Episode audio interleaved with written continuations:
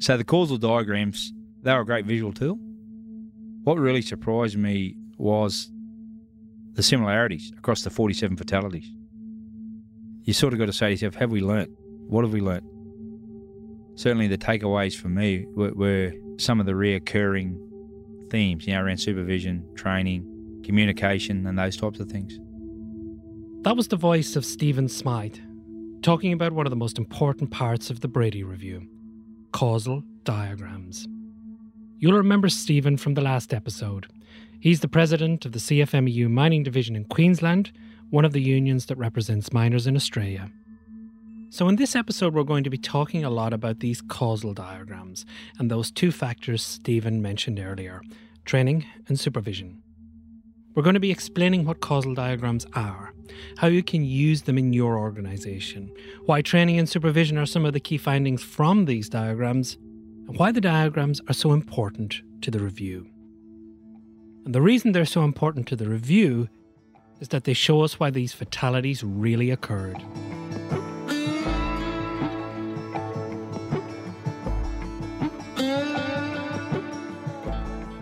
A man has died after an industrial accident at a coal mine in the state's far north. Now we want to go to that incident in Queensland. The 44 year old was working 700 metres underground when there was a collapse. This is Rethinking Safety, a show where the Queensland mining industry charts out the journey to a safer future. My name is Sean Brady, and I wrote the Brady Review into fatal accidents in the Queensland mining industry. In this podcast, we'll unpack the findings of the review with the goal to help the Queensland mining industry rethink its approach to safety. You'll hear from leaders in the industry, the regulator, the union, and leading academics and experts in the field of safety as we ask the question what is causing fatalities? This is episode 2 The Role of Human Error in Fatalities. So, in this episode, we're going to examine the specific causes of fatalities in the Queensland mining industry over the past 19 and a half years. Now, to examine these causes, we're going to be referring to some of the causal diagrams developed in the review. But before we start this discussion, I want you to ask yourself a question Do you believe fatalities are caused by human error? In other words, are they caused by someone doing something wrong, for example, not following procedures? Now, if you feel fatalities are caused by human error, you're not alone. In most industries, human error gets blamed for incidents. But as we move through this episode, you'll hear that while human error may have been involved in many fatalities, it was never a sole cause. Other causes were almost always present. So let's get straight into it. I'm Herman Fasching, and I'm the Chief Inspector of Mines for Mineral Mines and Quarries. In today's episode, we'll be speaking a lot with Herman. He's going to run us through an example of what one of these fatalities looks like in reality. So, in this review, we examined 47 fatalities. These occurred between the beginning of January 2000 up until the end of July 2019, the period of the review. So, how did we actually examine the causes of these fatalities? Well, we took the investigation reports that the regulator prepares after each fatal incident, and we represented the findings of each report as a causal diagram. So, what is a causal diagram? Well, it's a diagram that fits on a single A4 page and represents the critical details of each fatality in a graphical way. Let's go to Herman to talk about what this actually looks like. A causal diagram really is on a single A4 sheet of paper. It looks like a flowchart. It's got um, boxes, it's got arrows between boxes, and when you read back through those boxes, you can see the salient and important points. So it's a very neat visual representation of a lot of detail from fatality investigation. As Herman said, this is a flowchart that represents the key details of each fatality on a single A4 page. This means that you can quickly see what happened by looking at just one page. Now, 41 of the 47 causal diagrams are reproduced in the Brady Review report. They're one of the most important parts of the report because if you read through them, you'll see, in a very practical way, why fatalities occur. So, Herman's going to walk us through one of the causal diagrams in a few moments. But before we do that, I want to bring in a person who you haven't heard from yet. My name is Russell Wilson. I'm the uh, General Manager for the Queensland Quarries in Boral, Australia. Russell's worked in the quarrying industry for over 30 years. Now, throughout this review, many people talked about how quarries were different to mines. Here's Russell's view on why quarries are different. The first thing I'll say is that the, the one thing that I think we are not different in is the focus and importance we place on safety. Why are we different? The, the greatest driver of difference between the quarries and the rest of the mining industry is the fact that they have significant differences in terms of scale. I asked Russell for his views on the causal diagrams. I think the causal diagrams are a really good way to articulate what lays behind those incidents, and we've started to use them ourselves. So Russell is using the causal diagrams. Let's go back to Herman to hear how you'd use them you can apply the learnings to your organization. If you're doing similar things or carrying out activities that are that are the same, really ask yourself, how well do we do this particular thing? Could this happen here? And use it as a bit of a check against your own system or your own process to make sure that some of those causes aren't lurking within your system and within your training and, and the way that your people operate. Now let's look at one of these causal diagrams with Herman. And if you want to follow along, then open up page 95 of the report or follow the link that I've placed in the show notes. Now, why are we going to go through this diagram? Well, the reason is that many things you'll hear about today are common to many of the other causal diagrams. You're going to see that a lot of things have to go wrong for a fatality to occur.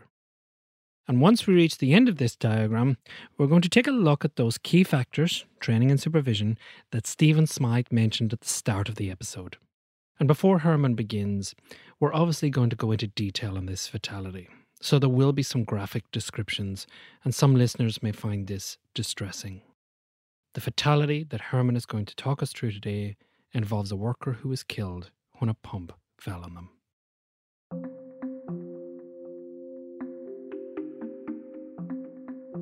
When you read these causal diagrams, you start in the bottom left hand corner. Uh, and if you look at the going back into the causal diagram, there are two contributing factors which led to that. One was that a safety hook on a lifting device failed and, and allowed that pump to fall. So, the first contributing factor was that a safety hook, the hook that was supporting the pump, gave way and dropped the pump on the worker below.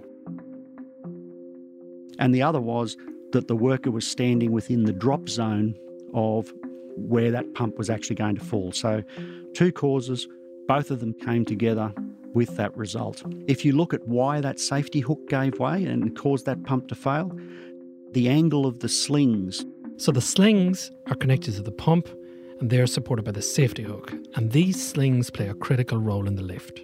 So, the, the way that that thing had been rigged, there were two slings, and, and the length of the pump meant that the, the angle was too great between the slings on the hook, and it caused, as it was being lifted, caused one of the slings to move up the hook and, and ultimately fall off, allowing the pump to fall. And the other side, why was the worker standing in the drop zone? One was the worker genuinely didn't recognise the danger. They, they, simply failed to see the hazard as it existed. Uh, there was no barrier that was erected as part of this work process to prevent that worker or, in fact, other workers from entering that area while that was being undertaken. And the, the last one contributing there, there was no direct supervision or no contract manager supervi- assigned to supervise and manage that activity that was being carried out. So here you have in terms of contributing factors. The slings moved on the hook and the pump fell. The worker didn't recognise the danger. There was no barrier in place to prevent workers entering the lift area. And finally, there was a supervision issue, which we'll come back to in a few minutes. And the factors keep piling up. If you go back up to the angle of the slings, why was that exceeded? And it went past the OEM's specifications? The OEM that Herman is referring to here, if you're not familiar with the term, is the original equipment manufacturer. There's two factors that contribute there. One was um, it was the design of the workplace and the bund area and the area they were working meant there was a restricted lift. The crane had to work quite hard to get in there, and then where they were doing the lift from was quite contained, and that, that caused them some problems. The other contributing factor that was there was there was no trained or qualified dogger who had rigged up or, in fact, was watching the lifts. And the list goes on. Another contributing factor in relation to why didn't that worker recognise the danger was that the labour hire company didn't ensure that its workers were, were properly inducted prior to starting work in the workplace. So they really didn't necessarily understand or were trained in what hazards may be present or what the risks are, or in fact, what some of the procedures or rules were. You'll remember that training was something that jumped out at Stephen Smyth when he was looking at the causal diagrams. Training is a key finding in this review, and we'll talk about it a lot more later. But we see training as an issue in this fatality that Herman is speaking about. The workers in this instance either weren't aware or weren't trained in the hazards that were present, and training comes up again and again in other fatalities we found that in 17 of the 47 fatalities, there was a lack of task specific training for the tasks being undertaken. Then, in addition to these 17 fatalities, a further nine involved inadequate training. That means that in 26 of the fatalities, over half of the total fatalities we examined, there included some issue with training that the contractors that were undertaking that task were unaware of the requirement for there to be a separate crane operator and a separate dogger. They had worked in other areas and had undertaken other tasks where the crane operator could do both. But in this particular case, it really should have been two individuals, one on the crane, one on the load. And if you ask the question, why did that happen? Um, that again came down to there was no effective contractor management there was no contractor supervisor assigned to the task. It really was just the crew supervising themselves. So let's press pause again here. Supervision was also mentioned by Stephen when he spoke about the causal diagrams. And this is another key finding of the review that we'll return to later. But in summary, we estimated that 32 of the 47 fatalities required some form of supervision. But in 25 of those cases, the supervision was either inadequate or absent. Now, think about that. In 32 cases, supervision was required, and in 25 of those cases, the supervision was either not good enough or not there at all. So that means that over half of the total fatalities we examined involved some aspect of inadequate supervision. And still, the factors continue. There was another contributing factor post the accident. Blood tests revealed that that worker did have methamphetamine in their system. Now, it's unclear whether or not this methamphetamine was directly causative on the day, but we're going to talk about it because it highlights something else. It highlights a failure of a control. Back to Herman. We were unsure as to whether or not that contributed to the decision that that worker made on the day. Recognising, however, that there was methamphetamine in that worker's system and that they had taken it, the contributing factor there, which allowed that worker to be at that worksite, was that the labour hire company didn't implement any of its own drug and alcohol policies. So, this is the final thing we're going to speak about for this fatality.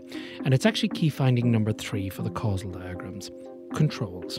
And this is just as important as training and supervision. So, we see one of the controls, the labour hire company's drug and alcohol policy, was ineffective. And we see control failures or ineffective controls in the majority of the fatalities we looked at. These controls were meant to protect the individuals, and they simply didn't work. So, in summary, we see that absent or inadequate training, absent or inadequate supervision, and or absent or ineffective controls were present in the majority of fatalities.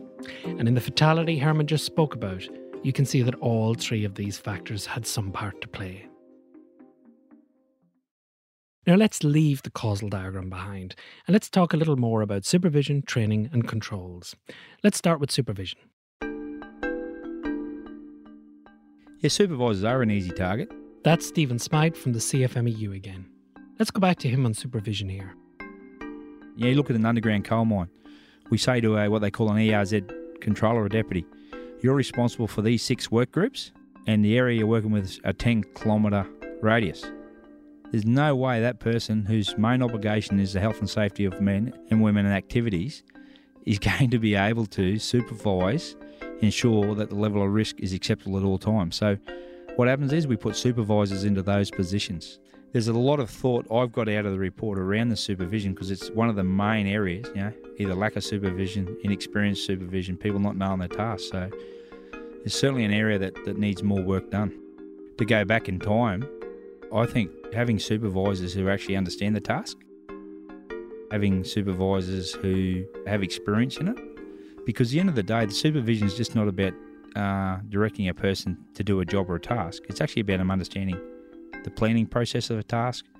First and foremost, the risk assessment process through hazard awareness. I think it's time for industry to consider what, again, the critical safety roles that a supervisor are going to do and then provide them with the tools and the skills be able to do that. And that certainly will include experience. You know, what we've seen in recent years in the underground sector is people will do the 12 months underground and suddenly at the end of it they make them into a supervisor. You know, with all due respect, particularly in an underground environment where I've spent over 30 years, I'm still learning. So, Stephen talked about some of the things that could be done to tackle the supervision issue. Here's Russell Wilson again from Boral, talking about supervision from the quarry's perspective.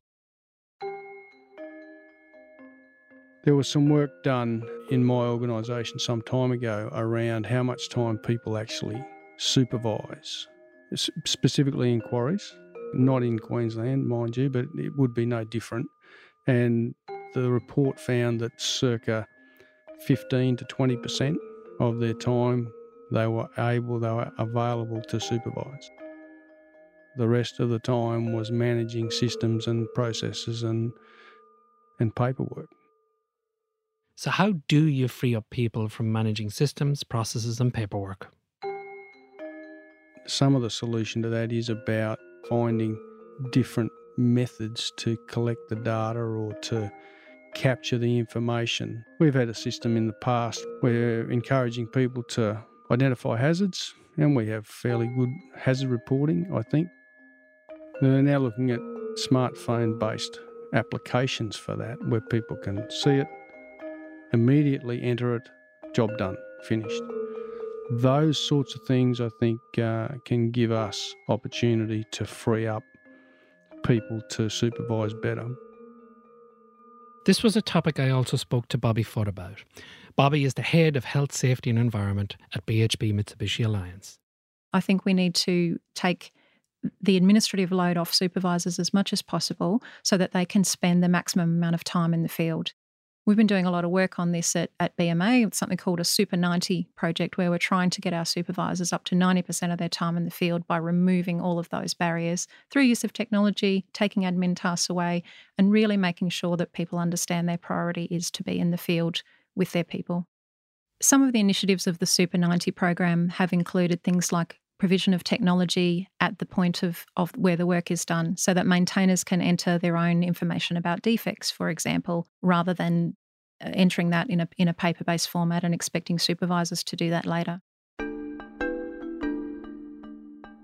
So, the supervision challenge is a big one because this is not the only fatality review that identified it as an issue. A Western Australian fatality review also highlighted major deficiencies in supervision. It found that 44% of fatal accidents occur under the supervision of a person in their first year in the role. So, if the industry wants to do something practical to improve safety right now, then find a way to improve the quality of supervision. Now, let's move on from this subject and talk about training. Here's Stephen Smyth again. Well, I think um, in relation to training and, and bringing people along, um, what used to work in the past, and, I, and sometimes you've got to look back to go forward. Uh, we used to mentor our people. We'd put them with experienced older workers who would mentor and bring the person through. You know, and tradesmen have done that for 50 and 60 years, where an electrician or a fitter or a boilermaker mentors a person, an apprentice coming through. They mentor them, they put their arm around them, they bring them on this journey, and they come out the end as a, as a tradesman, hopefully with the skills. No different with the mining, you know, we put these training schemes in place and say, oh, we're going to get Mary over there and train her up on that dump truck. But what we used to do was we'd put Mary in the dump truck and we'd put a trainer assessor beside her. That trainer assessor would, would shadow Mary. And then he would say, or she would say, right, they can come out of close personal supervision now. They go to the next part of this training. Now, what we do is we put Mary in the truck, we give her a familiarisation, we send Mary down the road, and the trainer assessor will go then and look after four or five other people on a circuit. That's an example of where training, the close personal mentoring is gone. And in the underground sector, it's the same. And, and I think that if we just wholly and solely purely look at health and safety, I think we can do better in training. Now, one of the many aspects of training is that training focuses on how you do things. But here's Matt O'Neill. He's the Chief Operating Officer for Glencore's base metals business in Queensland. You heard from him in the last episode. And here he is talking about the importance of not only how you do things, but why you do things. I think one of the other reasons, you know, why you're trying to work out, well, why in the world would somebody do it that way is around the training. And some of our training, and actually most of our training, focuses in on how you do things. And a lot of times we do have a conversation around the why in terms of why you're doing it, but we miss getting people to have that true understanding of why am I actually doing it this way? What is it that I'm trying to prevent from happening? And I think that why is a really important part. And if you get someone to understand why, then they won't do the thing that we just talked to. You know, why would they do it that way? Well, because they don't understand what they're trying to prevent. They know how to do it, but they don't necessarily understand why they're doing it that way. So, Matt is saying that the why in training is as important as the how in training. Just to emphasize that point, I want to bring back in a guest from our last episode. My name's Peter Wilkinson. I work for Noetic Solutions. I'm their General Manager, Risk. Peter has lots of experience dealing with procedures, so I asked him for his thoughts on them and the importance of why. Another aspect was the procedure was written some time ago. This person, who's now operating the procedure, had never been given the context and background as to why this needed to be done in this particular way. And there is good evidence that if we know why something is important, it's much more likely to be followed. Why is it important that this is done this way? So, what's an example of a way that you can get the why into procedures? The two column approach do this, and the next column, why you need to do that, which helps improve the reliability of the procedure. I think it's a slightly naive view to say all we need to do is to get people to follow procedures. Possibly, but most procedures aren't written in a way that that is likely to ever to be successful. So ensuring people understand why things are done in a certain way is just as important as them understanding how they are done. So training is a big challenge, just as we said supervision was earlier. If the industry can find a meaningful and practical way to improve training, they can make the industry safer. Which brings up the third of our most important findings from our analysis of the causal diagrams controls. In the majority of the fatalities we examined, there were ineffective or absent controls. Controls that, if they had worked, could have resulted in a different outcome. We're going to talk about this a lot more in episode 3 when we talk about the industry's response to incidents. But to highlight the importance of controls, I want to bring in a guest that you haven't heard from yet. I'm Mark Stone. I'm the Chief Executive Officer of Resources Safety and Health Queensland. Mark has worked for the regulator for over five years. Prior to that, he worked internationally in oil and gas, and he's passionate about safety. I asked him about what can happen if a control is ineffective. The mining industry, the mining and quarrying industry, is hazardous. We know that. There are many hazards. When those hazards are controlled, when the risk management process is done well, then the mining industry is not dangerous. But we know we certainly know from the report that there are many examples, there are many instances when the hazards haven't been controlled, the hazards haven't even been identified. But if the hazards aren't identified, or if they are identified and not appropriately controlled, we know that people can get hurt. We know that people can get killed. So, the consequences of a control being missing or inadequate can be severe. And in the next episode, this will be a big topic for discussion. But for now, these are the three key factors that we see come up again and again in these fatalities supervision, training, and controls. So, one criticism of these findings is that there's nothing new here. People have been talking about supervision, training, and controls for years. And that's right. But despite all this talk, these three factors are still causing fatalities. Which brings us right back to the question I asked you to ask yourself at the beginning of this episode Do you believe fatalities are caused by human error? To answer that, let's start out by going back to the fatality that Herman stepped us through earlier. In relation to is this just human error, I don't believe it is. Did the worker make a mistake on the day standing where they were? Quite possibly they did in not recognising the hazard. But the reality is, all of the other processes and systems and procedures that should have been in place to, in fact, prevent that worker from standing in that place. The organisational failings that contributed to allowing a crane operator there without a dogger, um, people who weren't necessarily appropriately inducted, systems that weren't being applied in relation to drug and alcohol training, induction, all of those things contributed on the day to that event. So it took a lot of things to go wrong to make that event occur. And we see this again and again in the majority of fatalities. You may have human error, but you generally need many, many things to go wrong for it to culminate in a fatality. Now, this is not a new finding. This is simply how accidents happen in many industries. You'll remember Peter Wilkinson spoke about procedures earlier. Peter's going to read us a quote from James Reason about the causes of incidents. And when Peter talks about barriers and defences here, he's essentially referring to controls. And bear in mind, this quote is in no way specific to the mining industry. Let me give you the quote in full.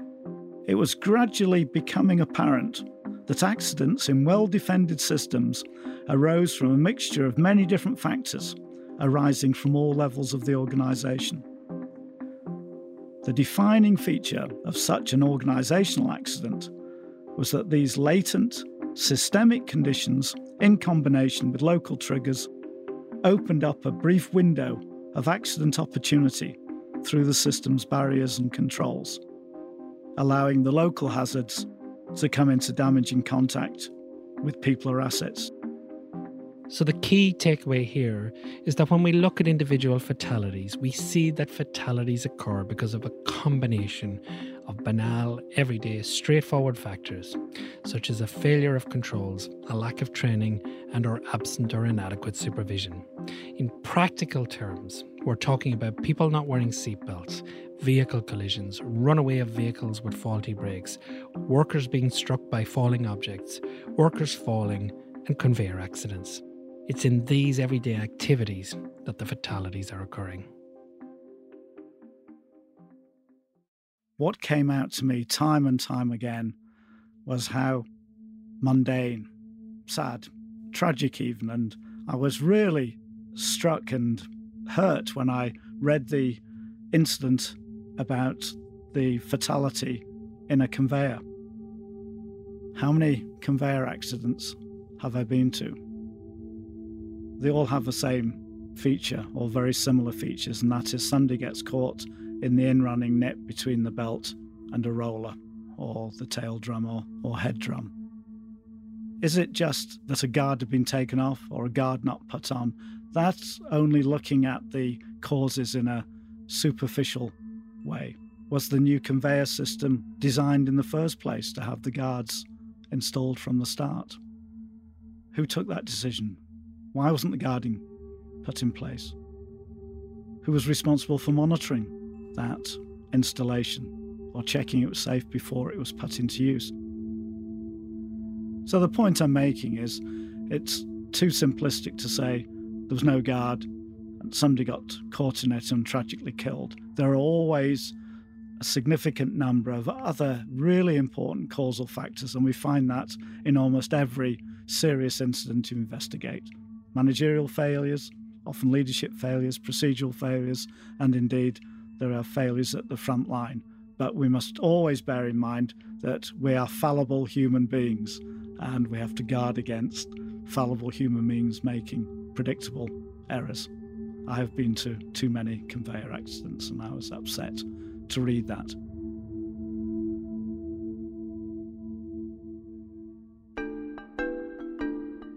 Now, it's important to hold people accountable for their actions. I'm not suggesting that you shouldn't do that. The danger is where this leads to organisations just focusing on simple or single causes, such as human error. Human error is such an easy thing to blame when it comes to accountability, but we know that these fatalities did not have simple or single causes. Instead, they were a combination of banal, everyday factors. So, what we really need to ensure is that we're looking hard at these system causes. And this needs to occur at the organisational level. I believe one of the most important things we can do when it comes to thinking about the causes of fatalities is to stop thinking about fatalities in terms of human error. It may have initiated the incident, but it was usually the system causes, for example, a lack of training, supervision, or effective controls, that allowed this human error to culminate in a fatality. Because the reality is that these system causes are happening around us all the time. It's just that we haven't had the human error or other local triggers to produce a bad outcome. This is important because it means that while we can't do anything about human error, we can do a lot to make sure the systems we build around people to keep them safe are functioning properly. Then, when someone inevitably makes a mistake, the consequences may not be as severe.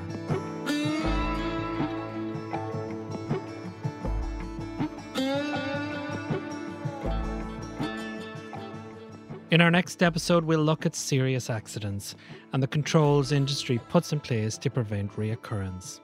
And if you thought that the majority of those controls are the most effective available, you'd be wrong. And if after all we've gone through today, after all you've heard, you still think that human error is the primary problem when it comes to fatalities in the mining industry, let's go back to Herman one final time. There are 18 individual boxes that are on this page. And for those people that say, oh, it was a very simple event or whatever, there's 18 individual events, actions, or, or things that failed or went wrong that were important enough to be included in that pictorial representation. So a lot of stuff needs to go wrong for these things to happen. You've been listening to Rethinking Safety, a show where the Queensland mining industry charts out the journey to a safer future. Our objective for this podcast is to reinvigorate the conversation about safety in mining. This podcast was written and produced by Brady Heywood in partnership with Waveland Creative. Archival audio provided by the Australian Broadcasting Corporation Library Sales and additional audio by Colin Tyrus. I'm Sean Brady, and I'll speak to you on our next episode.